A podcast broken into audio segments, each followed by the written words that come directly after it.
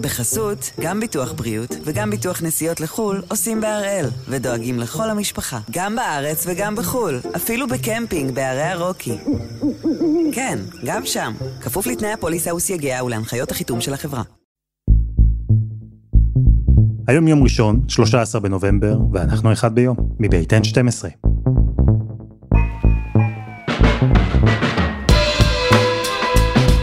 אני אלעד שמחיוף, ואנחנו כאן כדי להבין טוב יותר מה קורה סביבנו, סיפור אחד ביום, כל יום.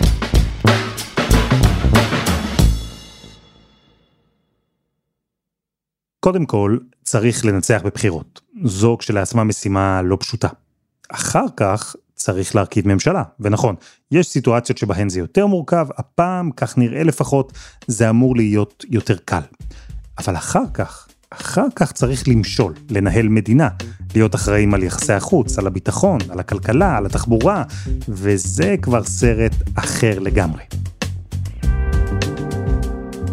אז הפעם אנחנו עושים כאן משהו מעט שונה. ארבע שיחות קצרות עם ארבעה כתבים על איך תיראה המציאות של כולנו ואיך ייראו התחומים שהם מסקרים אחרי שהממשלה הבאה תתחיל סוף סוף לעבוד.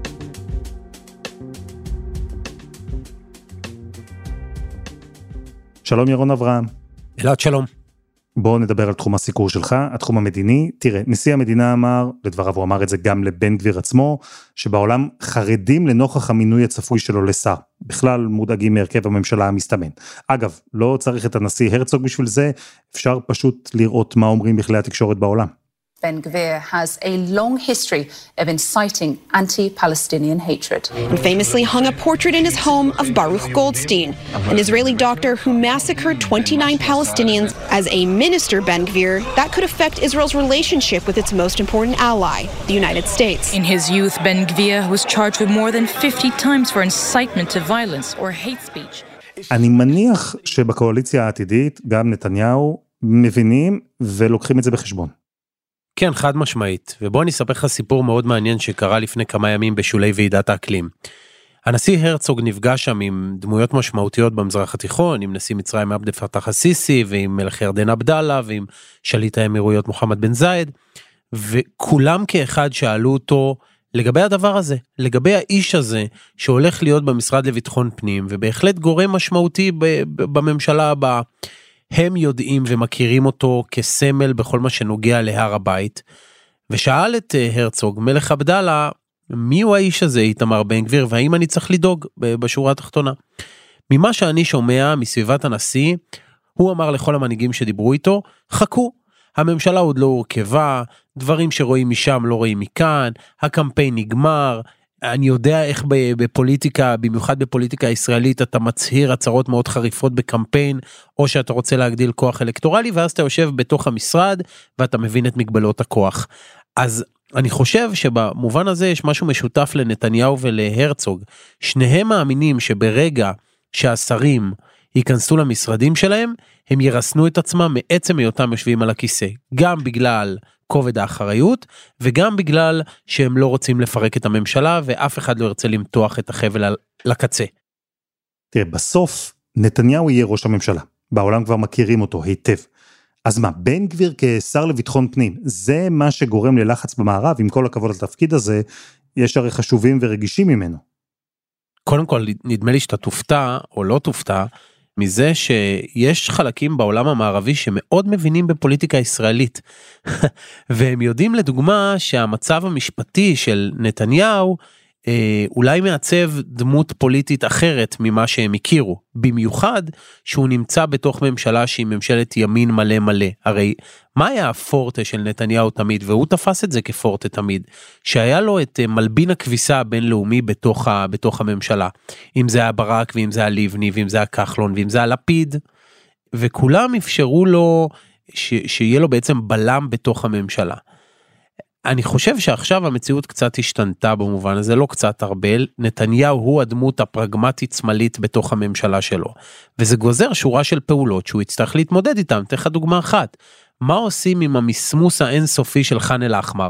שאתה זוכר היועץ המשפטי לממשלה לשעבר, אביחי מנדלבליט, הזהיר את נתניהו אם אתה מפנה את חאן אל-אחמר, יהיה לי מאוד קשה להתמודד עם טענות נגד ישראל בבית הדין הבינלאומי בהאג. מה הוא יעשה עכשיו כשבתוך הממשלה שלו כל הגורמים בעד פינוי של המקום הזה, זו דוגמה אחת. מה הוא יעשה עם בנייה בירושלים בשכונות שבנייה בהן נחשבת סדין אדום מבחינת גרמניה, מבחינת ארצות הברית, כי הן קוטעות רצף טריטוריאלי אפשרי למדינה פלסטינית. בעבר הוא יכול היה לומר טוב הנשיא אובמה לשעבר ביקש ממני להוריד את זה אז הורדתי ומרבית הגורמים בתוך הממשלה שלו התיישרו. האם סמוטריץ' בן גביר ואחרים התיישרו עם אילוץ בינלאומי כזה? אלו רק שתי דוגמאות קטנות. אה, לאילוצים שנתניהו יצטרך להתמודד איתם והוא יצטרך גם לשווק אותם אחרת לעולם. זה, זה אתגר לא פשוט מבחינתו אני יכול להגיד לך שהוא ממש חושש מזה. יש עוד אופציה והיא לא התנגשות בין ישראל למערב אלא התנגשות פוליטית בתוך הקואליציה. נכון אבל בהבדל אחד הפעם כל הצדדים uh, טעמו את טעמה המר של האופוזיציה במיוחד נתניהו תראה כמה הוא נאלץ להיאבק כדי לחזור ללשכת ראש הממשלה. אני לא בטוח שהוא יבחר בדיפולט של לערער דווקא את, ה, את הממשלה שלו. יכול להיות שלראשונה בשל ההרכב הקואליציוני של, של נתניהו הוא יעדיף דווקא לערער במעט אני לא חושב שהוא יקריס את היחסים כי הוא מבין את החשיבות אבל הוא יעדיף לערער יותר את היחסים ולהיות קצת יותר תקיף אל מול מדינות העולם כשהמחיר האלטרנטיבי זה לאבד את הקואליציה שלו. תראה, הממשלה עוד לא הושבעה, עוד לא חולקו העתיקים. האמריקאים כבר שולחים מסרים שהם ישקלו את שיתוף הפעולה עם חלק מהשרים המיועדים, אבל מה הם בכלל יכולים לעשות במצב כזה? הרי היה כאן הליך דמוקרטי, בחירות, אנשים נבחרו. איך מדינות כמו ארצות הברית או מדינות אירופה יכולות לנקוט בצעדים שיעבירו מסר, אבל בלי ממש להתערב בפוליטיקה פנים ישראלית, שזה דבר שלא יעשה. תראה, הלחץ הבינלאומי יכול להגיע ל... במצבים הקיצוניים שלו, כמו שזה הגיע בתקופת אובמה, שארצות הברית לא הטילה וטו על הצעה שמדברת על ההתנחלויות במועצת הביטחון. זה יכול להגיע לשם במישור הבינלאומי, זה יכול להגיע לפגיעה ביחסים אה, כלכליים וביטחוניים עם ארצות הברית. אגב, אני לא חושב שזה יגיע לשם, אני באמת חושב שהיחסים בין המדינות גדולים מזה, אבל זה כן יכול להגיע בתמיכה. אה, במוסדות בינלאומיים באו"ם, בזה שארצות הברית לא תמיד תטיל את מלוא כובד משקלה על סנקציות כאלה ואחרות שמוטלות כלפי ישראל. אגב, אם אירופה וארצות הברית יהיו פה יד אחת בעניין הזה, בממשל שהוא דמוקרטי, אפילו דמוקרטי פלוס, ואירופה שאלעד אתה יודע, בוא נגיד ככה לא תמיד אה, מבסוטים אה, ושבעי רצון מההתנהלות הישראלית, אז ישראל תהיה בבעיה. במישור הבינלאומי. יש אין ספור כלים, השעיה תוכניות, תקציבים לאוניברסיטאות, זה יכול להגיע לשורה של סנקציות. ואגב, אני מאמין שזה יגיע לשם במינונים מסוימים. לא שבירת כלים, אבל כן אה, איזה שהם אה, עונשים קטנים שישראל או נתניהו יצטרכו להתמודד איתם לאור התלכיד הקואליציוני שיש בידו. דיברנו על המערב, בוא נשאר רגע בשכונה שלנו. כי נתניהו אמר באופן עקבי שהוא רוצה, מאמין, שואף להרחיב את הסכמי אברהם. גם בקואליציה החדשה זה דבר שהוא אפשרי? דווקא בעניין הזה אני לא רואה שום סיבה שיהיה שינוי. יש קונצנזוס רחב בתוך הממשלה על זה שצריך להרחיב את מעגל השלום ואת מעגל הנורמליזציה עם מדינות ערב המתונות. אני לא חושב שתמצא מישהו אחד בתוך ממשלת הימין שמתנגד לדבר הזה. עד כדי כך שאתה רואה שכמעט בכל שיחה שנתניהו עוד לפני שהוא נכנס לראשות הממשלה בפועל הנה שיחה מ, מ, מסוף שבוע שעבר עם אה, אולף שולץ עם אה, קאנצלר גרמניה שהוא מדבר איתו ארוכות במשך חצי שעה ממה שאני מבין עשר דקות מה, מהשיחה מתרכזות בסוגיה הזו של הרחבת מעגל השלום. אוקיי okay, זה שהקואליציה הישראלית רוצה להרחיב את ההסכמים זה ברור. אבל הצפי הוא שיש עוד מדינות ערביות שיהיו מוכנות לעשות את זה או שהמדינות שכבר חתומות יסכימו להמשיך בהסכמים גם במקרה של התנגשות עם כל מיני מסרים שיוצאים מהממשלה בישראל?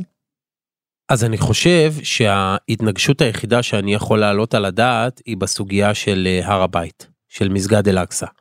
ושים לב בן גביר בחוכמתו, במה שפרסם משה נוסבאום בשבוע שעבר, אומר אני רוצה להחמיר את התנאים של האסירים הביטחוניים, אני רוצה לשלוט בתקציבי המשטרה, אבל בכל מה שקשור להר הבית, נתניהו אתה תחליט. אה, וזה לא סתם זה מגיע אחרי שיחות נוקבות ומשמעותיות שלו עם נתניהו גם שיחות ששמענו עליהם וגם שיחות שלא שמענו עליהם שנתניהו אמר לו בנושא הזה לא יהיה שינוי עכשיו אתה יודע מי שמכיר את נתניהו יודע עד כמה הוא זהיר בשימוש במגבלות הכוח, ויודע עד כמה הסוגיה הזו של הסטטוס קוו, למרות שהיו לו אין ספור פיתויים להפר אותם לכאורה מאילוצים קואליציוניים, הוא לא עשה את זה.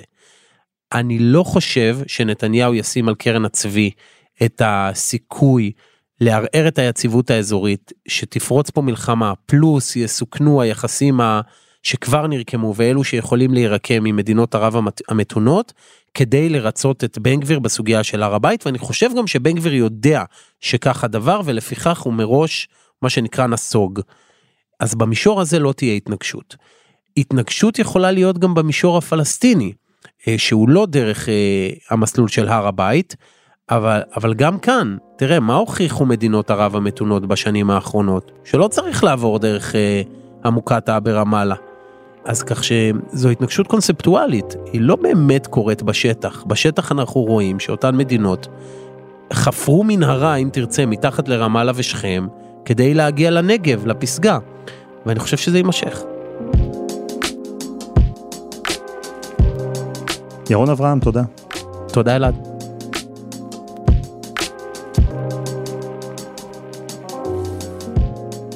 ניר דבורי, שלום. שלום אלעד. אנחנו עדיין לא יודעים מי שר הביטחון הבא, אנחנו יודעים שבצלאל סמוטריץ' רוצה להיות. זה משנה? הזהות של שר הביטחון משנה במשהו את המציאות? תראה, זהות שר הביטחון היא תמיד אה, יש לה משקל. אתה יודע, שני הדברים המרכזיים שבהם אה, מכריע שר ביטחון הוא זהות הרמטכ"ל, זה כבר נקבע, בינואר ייכנס הרצי הלוי. והדבר השני אה, זה סביב התקציב והתר"ש, התוכנית הרב שנתית של צה"ל. וזה משהו שהצבא יתחיל לעסוק בו בשנה הקרובה וייחתם בשנה הבאה לחמש שנים הבאות. ולכן כאן יכול להשפיע אה, דמות אה, שר ביטחון, כי הוא יכול לתת אה, דגשים ותעדופים. למשל, באיזה אופן? אתן לך שתי דוגמאות. האם מדינת ישראל משנה היום את המדיניות שהיא נוקטת בה אל מול רצועת עזה? האם מדינת ישראל בניגוד למה שעשו שתי הממשלות הקודמות, בנט-לפיד, ממשיכה לחזק את אבו מאזן, או הולכת הפוך, מחלישה כמו שהיה בימי נתניהו. ואלה הן שתי דוגמאות, כי בסוף אם יש דירקטיבה, אז מערכת הביטחון עובדת לפי מה שהדרג המדיני מורה לה.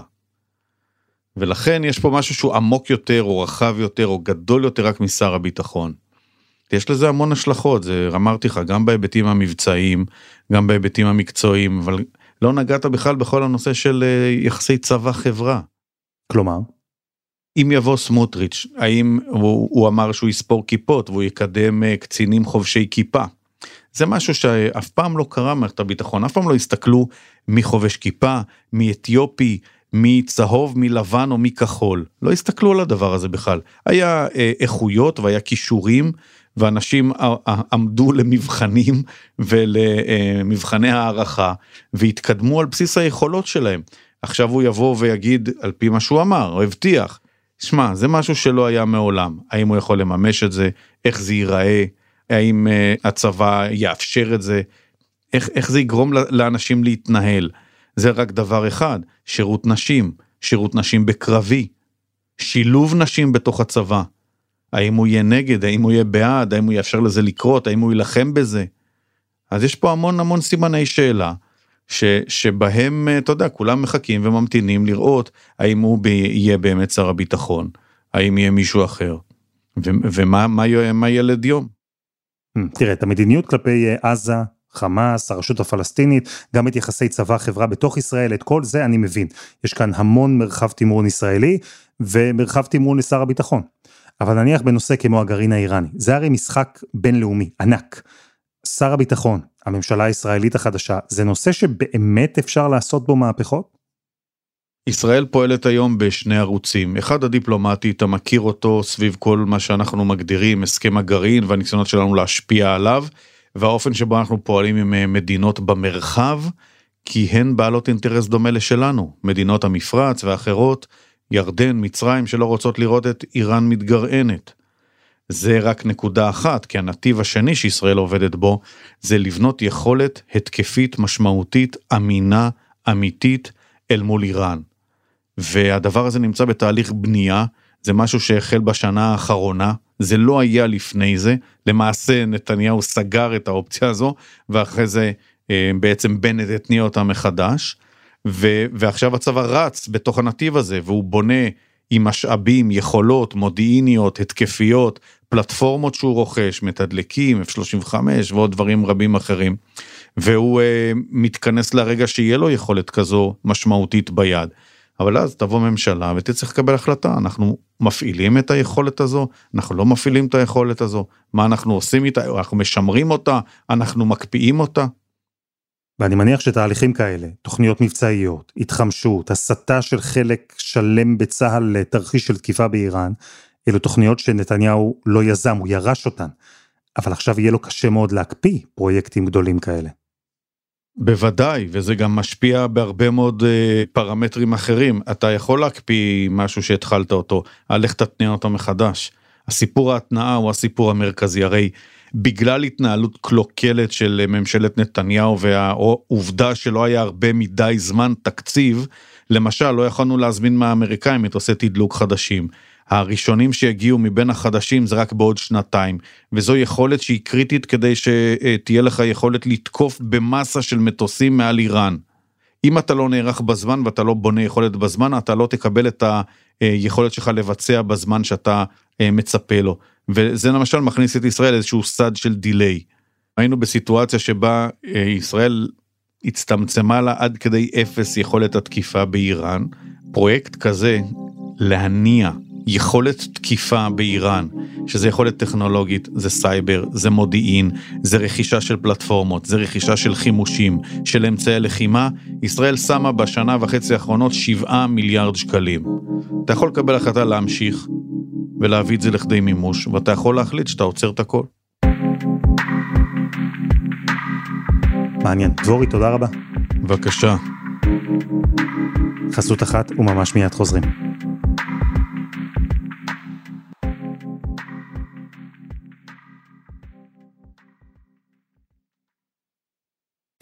בחסות, גם ביטוח בריאות וגם ביטוח נסיעות לחו"ל עושים בהראל, ודואגים לכל המשפחה, גם בארץ וגם בחו"ל, אפילו בקמפינג בערי הרוקי. כן, גם שם, כפוף לתנאי הפוליסה וסייגיה ולהנחיות החיתום של החברה. עמליה דואק, שלום. שלום אלעד. אחת הטענות בתחום התחבורה היא שבכל פעם מגיע או מגיעה שר או שרה חדשים והם משנים את כל ההסתכלות שהייתה במשרד לפני כן, את כל סדרי העדיפויות, כל האג'נדה, לא תמיד זה לטובה. זה גם מה שקרה עם השרה היוצאת, מרב מיכאלי, נכון? תראה, השרה שהייתה לפניה הייתה רגב ולה קדם סמוטריץ', וכבר מתקופתו ראינו התחלה של הסטת תקציבים מבנייה של כבישים לתחבורה ציבורית. זה המשיך בתקופה של מיכאלי, אבל היא לא הייתה זו שהתחילה עם זה. אני חושבת שהפער המרכזי ביניהם היה בדגש על הפעלת אה, תחבורה ציבורית בשבת. מיכאלי נזכרה בזה בשלב מאוד מאוד מאוחר, אה, תרשה לי להוסיף כשהיא כבר הייתה בקמפיין בחירות. כן. אני ביקשתי וקיבלתי מנטע את המשמעויות להפעלת הרכבת הקלה בשבת, ואני שמחה להודיע לך שהחל מעוד שנה הרכבת הקלה בתל אביב והסביבה תפעל גם בשבת. הוחלט סופית. זאת החלטה שלי. קיבלתי אותה בעקבות... לא ראינו אותה מקדמת את הסיפור של אה, הרכבת הקלה בשבת, אלא כאשר כבר אה, מפלגת העבודה הייתה עמוק בתוך קמפיין הבחירות, היה ברור שזה לא יעבור בממשלה שגם בנט חבר בה, אה, ולכן היה לה נוח לדחוק את זה לשלב מאוד מאוד מאוחר כשהיא הייתה במשרד, כשלמעשה זה כבר הפך להנחיה שהיא לא באמת אפקטיבית. אבל זה הפער המרכזי ביניהם, בהפעלה בשבת, פחות בסוגיית התקציבים. ואני יכול להניח שלא משנה מי יהיה שר התחבורה הבא, תחבורה ציבורית בשבת ירדה מהפרק. אתה אפילו לא צריך להניח, הם ממש כבר אומרים את זה במפורש. מירי רגב אמרה אה, באופן חד משמעי שאם היא תגיע למשרד התחבורה, ובאופן כללי, אם הוא יהיה בידי הליכוד, אין שום סיכוי שנראה הפעלה של אה, תחבורה ציבורית בשבת. קודם כל, מרב מיכאלי לא רלוונטית. מה שהיא עושה... רכבת קלה. רכבת קלה לא תעבוד לא בשבת. לא תעבוד בשבת, לא תעבוד בשבת. יפה, יש כותרת, שרת התחבורה הבאה. אני שומעת על אורי מקלב מיהדות התורה, שגם כן רוצה לכוון לתיק התחבורה, היה בעבר סגן שר התחבורה, יכול להיות אה, אה, אולי פעם נוספת סגן שר, שום סיכוי כמובן שהם יעבירו את זה, ובאופן כללי יכול להיות שזה אפילו ייכנס לקווי היסוד של הממשלה. זה משרד שיש לו אה, פרויקטים ענקיים, אנחנו דיברנו כאן בחודש יוני האחרון על חוק המטרו, פרויקט תשתיות מהסוג שישראל עוד לא ראתה, משהו עצום, והחוק שאמור היה להסדיר אותו, לתת לפרויקט הזה מעמד של עדיפות לאומית, לעזור מאוד לקדם אותו באופן יעיל ומהיר, החוק הזה נפל בגלל אה, מחלוקת פוליטית בין האופוזיציה לקואליציה. עכשיו, ממשלה חדשה, יציבה, זה אומר שחוק המטרו חוזר? אז חוק המטרו אה, נפל בגלל קרבות פוליטיים. אין לי ספק בכלל שעכשיו כשייכנס או תיכנס שרה או שר חדשים, אנחנו מיד נראה אותם מקדמים את זה בחזרה. אה, אני יודעת שנתניהו עצמו מאוד מאמין במטרו, הוא חושב שזה פתרון הכרחי לגוש דן. אה, אגף תקציבים ממשיך לקדם את כל העבודה במקביל אה, למערכת הבחירות. גם במשרד התחבורה ממשיכים לעשות את כל ההכנה, ויש הרבה הכנה, בשביל להעביר את הדבר הזה. זה לא פרויקט של יום-יומיים, זה פרויקט של 15-20 שנה. אין לי ספק שהממשלה הזאת תוציא אותו אותו לדרך. אה, פרויקטים נוספים שחייבים להתקדם אה, זה המשך הרכבות הקלות בגוש דן, כי אמנם הקו האדום בקרוב יחנך, זה כבר יהיה במשמרת של אה, ממשלת נתניהו, הם אלה שיגזרו את הסרט, אבל יש עוד שני קווים שצריך להקים, קו סגול וקו ירוק, שעדיין יש שם עבודות שעדיין לא התחילו, זה אמור להתחיל ולפעול, הקו הסגול אמור לפעול אי שם ב-2027, הקו הירוק הרבה אחריו, יש המון החלטות שצריך לקבל שם על תוואי, על מכרזים. נתיבים, על אה, שינוי של נתיבים וכדומה, אלה החלטות ששר או שרת התחבורה יהיו חייבים לטפל בהם באופן מיידי, ולטעמי אמ, כדאי מאוד שיתחילו לטפל בסוגיית האוטובוסים, יש מחסור אדיר בנהגים, יש היום מחסור של לפחות 1,500 נהגים, התנאים שלהם ירודים, ובלי זה אי אפשר באמת להפעיל תחבורה אפקטיבית במדינת ישראל. יש הבדל בזהות השר? כי הזכרת את רגב שמדברת שוב על התיק הזה, יכול להיות שיגיע לשם מישהו אחר. במבנה של הקואליציה המיועדת, יש בכלל פערים אידיאולוגיים באיך צריך להתמודד עם בעיות התחבורה בישראל, או שבעצם אנחנו רואים קונצנזוס? אני חושבת שיש ביניהם די קונצנזוס, כלומר בתקופת ישראל כץ כשר תחבורה הדגש היה בעיקר על חניכה של אה, כבישים ומחלפים. והתבגרנו מאז, אני חושבת שגם ישראל כץ אגב התבגר לקראת סוף הקדנציה שלו. הוא התחיל להסיט יותר תקציבים לכיוון התחבורה הציבורית. אה, היום לדעתי כל מי שייכנס לתפקיד מבין ששם הדגש, גם השרים עצמם, אלה שאין להם צ'קלק או תלד, עומדים בפקקים יחד עם כולנו, אה, יודעים כמה זה מעצבן, יודעים כמה זה מקשה, ובעיקר מבינים שזה רק ילך ויחמיר. אני לא חושבת שיש היום שר אמ, שלא ישקיע בתחבורה ציבורית ולא יעביר תקציבים לשם, ולכן אני לא חושבת שיש פער גדול באידיאולוגיה, אני כן חושבת שיש פער אה, שעשוי להיות ביכולת הביצוע. סמוטריץ' נתפס בזמנו כשר תחבורה שביצע בצורה מאוד מאוד טובה, היה מהיר, היה בפרטים, אנשי המקצוע במשרד מאוד אהבו אותו. אה, עם מירי רגב היו לא מעט מחלוקות מול אנשי המקצוע, אה, היו לה גם שם כמה מינויים אישיים שאחר כך עזבו את המשרד די בטריקת דלת, אז יהיה מעניין לראות עד כמה, אם היא תחזור באמת למשרד התחבורה, את מי היא תביא איתה, איך זה ישפיע על יכולות הביצוע של המשרד, כי זה משרד שמאוד מאוד מושפע מעד כמה מקדמים בו תהליכים מהר.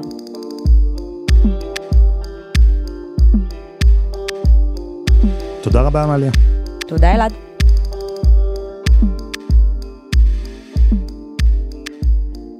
קרן מרציאנו, שלום. שלום, אלעד. יש כרגע שני שמות מרכזיים לתפקיד שר האוצר, אריה דרעי מצד אחד, ועוד איש שהזכרנו כאן לא מעט, בצלאל סמוטריץ', לפי דיווחים הוא מבקש לפחות את תיק הביטחון או האוצר, אחד מהשניים. יש הבדל גדול ביניהם, נכון? הם יהיו שני שרי אוצר מאוד שונים זה מזה. נכון, כי מצד אחד דרעי, שירצה ממש לפתוח את הכיס ולפחות לפי ההצהרות שלו לתת כמה שיותר. בוא נזכיר, האיש שהבטיח במערכת הבחירות לתת לפחות מיליארד שקלים בתלושי מזון לאוכלוסיות אה, הנזקקות. גם uh, צריך לזכור, החרדים מגיעים אחרי uh, יותר משנה באופוזיציה, רעבים uh, לתקציבים. ומצד uh, שני סמוטריץ' שמצטייר כקשוח uh, יותר, כאחד שימהר פחות לפתוח את הכיס, למרות שצריך להגיד שגם בעניין שלו סביר להניח שירצה לתת כספים אה, סקטוריאליים כאלה ואחרים.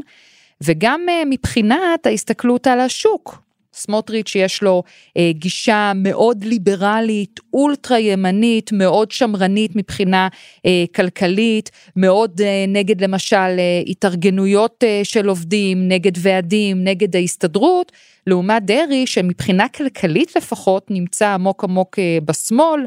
כן uh, תומך uh, בוועדים, כן uh, כוח גדול מאוד שיש לש"ס בהסתדרות, כך שיש כאן בהחלט תפיסת עולם שונה לגמרי, אבל אני חושבת שבסוף שר האוצר הבא שיהיה, אם זה דרעי או אם זה סמוטריץ' או אם אגב מישהו מהליכוד, אני חושבת שעדיין נתניהו לא ויתר על החלום להשאיר את התיק הזה בידי הליכוד, אז בין אם זה יהיה מישהו מהליכוד, המבחן הגדול יהיה עד כמה הוא יהיה שר אוצר עצמאי, ועד כמה הוא ידע להגיד לא לכל השותפות הקואליציוניות, וזאת הולכת להיות משימה מאוד מאוד לא פשוטה.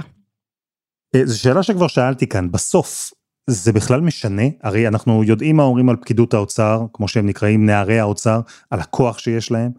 עד כמה יכול לבוא שר אוצר, עצמאי ככל שיהיה, בעל אג'נדה ככל שתהיה, ובאמת לעשות את מה שהוא רוצה בתפקיד?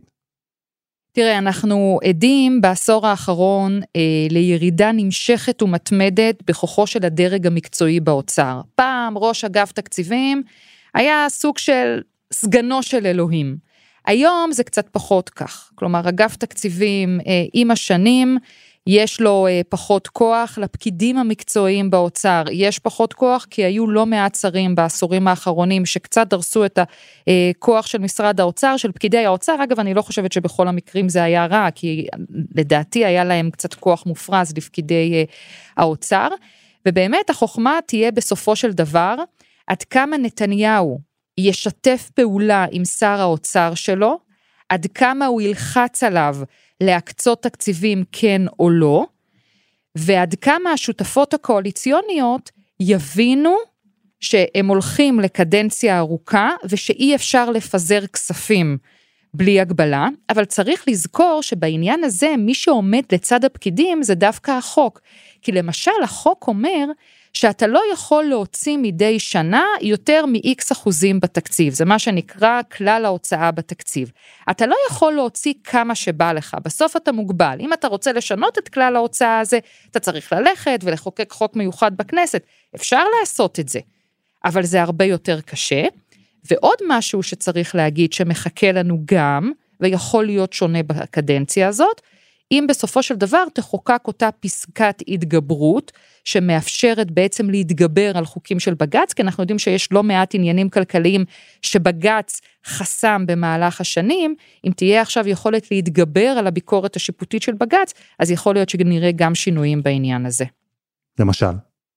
למשל, אנחנו אה, זוכרים את המס על אה, משקיעים, על רוכשי אה, דירה שלישית ואילך, שכחלון אה, רצה לקדם. והעניין הזה נתקע בסופו של דבר אה, אה, בבג"ץ ובעניינים אה, משפטיים. כלומר, לבג"ץ יש יכולת לחסום מהלכים כלכליים שהממשלה רוצה. אם עכשיו, לדוגמה, היו רוצים לעשות מהלך כזה, ואומרים לבג"ץ, גם אם אתה תחליט שאתה נגד, אנחנו בעצם יכולים להתגבר עליך. או כל מיני דברים מהסוג הזה, זה בהחלט משהו שיכול לשנות באופן משמעותי את קבלת ההחלטות הכלכליות. מה היית אומרת שהיא המשימה הכי בוערת של שר האוצר הבא? כי אנחנו בתקופה כלכלית מאוד מורכבת, מה הדבר הראשון שצריך לטפל בו? קודם כל, המשימה הבוערת ביותר היא להעביר תקציב מדינה. היא בוערת גם מבחינה כלכלית, כי השנה עומדת להתחיל בלי שיש תקציב מדינה מאושר, והיא גם בוערת לכולם מבחינה פוליטית, כי אם אתה לא מעביר תקציב עד סוף מרץ, אז הממשלה נופלת, זה מה שהחוק אומר. זאת אומרת שחייבים להעביר תקציב מדינה, וזאת תהיה אחת המשימות הראשונות אה, אה, של הממשלה הנוכחית, להעביר תקציב ולהעביר אותו כמה שיותר מהר. ואחרי שתיקבע המסגרת הזאת, בעצם הכלי התקציבי, הכלי הכלכלי המשמעותי ביותר של המדינה, יחליטו איך מחלקים את הכספים בתקציב, מה יהיה סדרי העדיפויות בתקציב, כמה כספים קואליציוניים אתה נותן אה, אה, בתקציב, אלה שאלות מאוד מעניינות שאין לנו עליהן עדיין תשובות. אנחנו יודעים רק פירורים בשלב הזה, כי היו הרבה הבטחות קואליציוניות וברור שאי אפשר יהיה לממש את כל ההבטחות הקואליציוניות בתקציב של שנת 2023. יש למשל אה, אה, הבטחות לחינוך חינם מגילאי 0 עד 3, זה עולה לפחות 10 מיליארד שקלים בשנה, זה לא משהו שאתה יכול אה, לעשות מהרגע להרגע. יש הבטחה לבטל את המס על השתייה הממותקת ועל כלים חד פעמיים, זה אובדן הכנסות של לפחות מיליארד אה, שקלים, הגדלת התקציב לישיבות, וכל מיני דברים מהסוג הזה. נתניהו הבטיח להקפיא את עליית החשמל, את עליית הארנונה, את עליית הדלק, את עליית מחיר המים. לא ברור לי מה המנגנונים שיאפשרו את קיום ההבטחות האלה. חלק מההבטחות האלה יהיה מאוד קשה ליישם. אז יהיה מעניין לראות מה יהיה סדר העדיפויות, ואיך ימהרו גם בתוך סדר העדיפויות הזה להעביר תקציב כמה שיותר.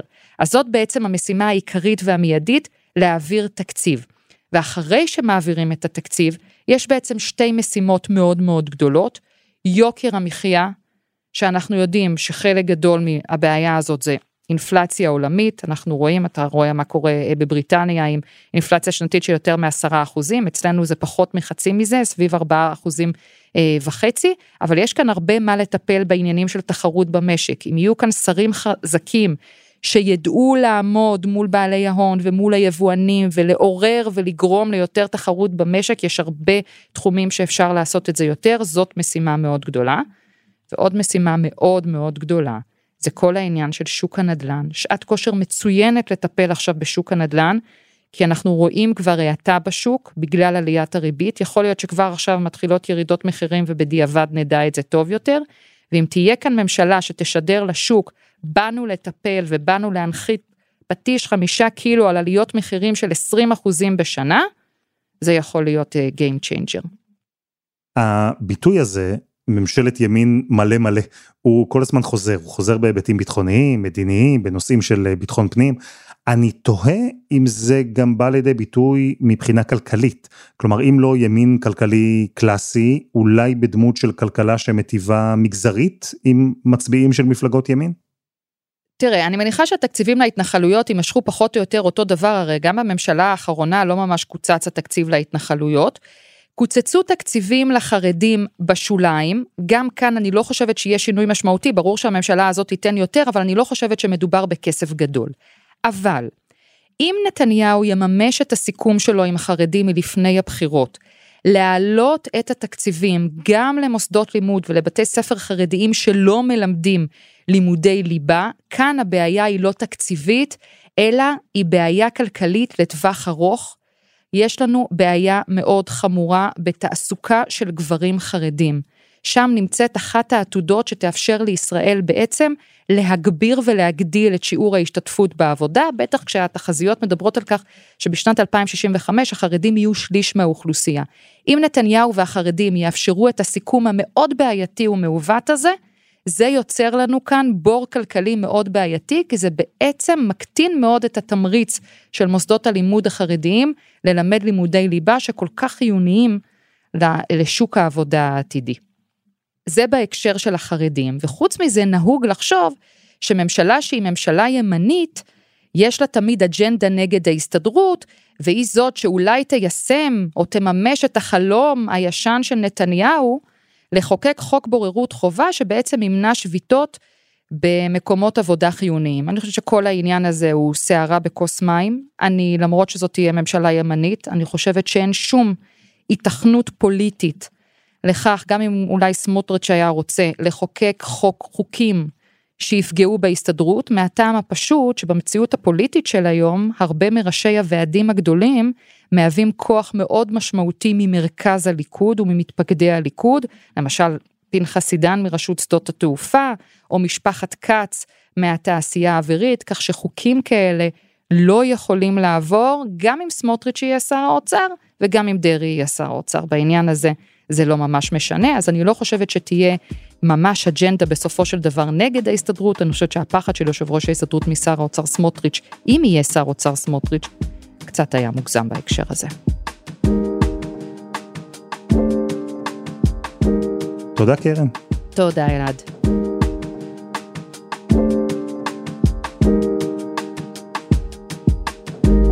וזה היה אחד ביום של N12. אנחנו גם בפייסבוק, חפשו אחד ביום, הפודקאסט היומי. העורך שלנו הוא רום אטיק, תחקיר והפקה רוני ארניב, דני נודלמן ועדי חצרוני, על הסאונד יאיר בשן שגם יצר את מוזיקת הפתיחה שלנו, ואני אלעד שמחיוף, אנחנו נהיה כאן גם מחר.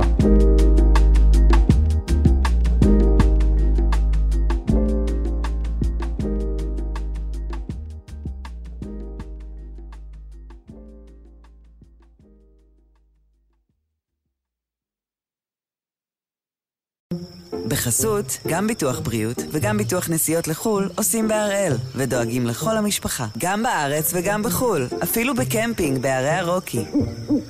כן, גם שם, כפוף לתנאי הפוליסה וסייגיה ולהנחיות החיתום של החברה.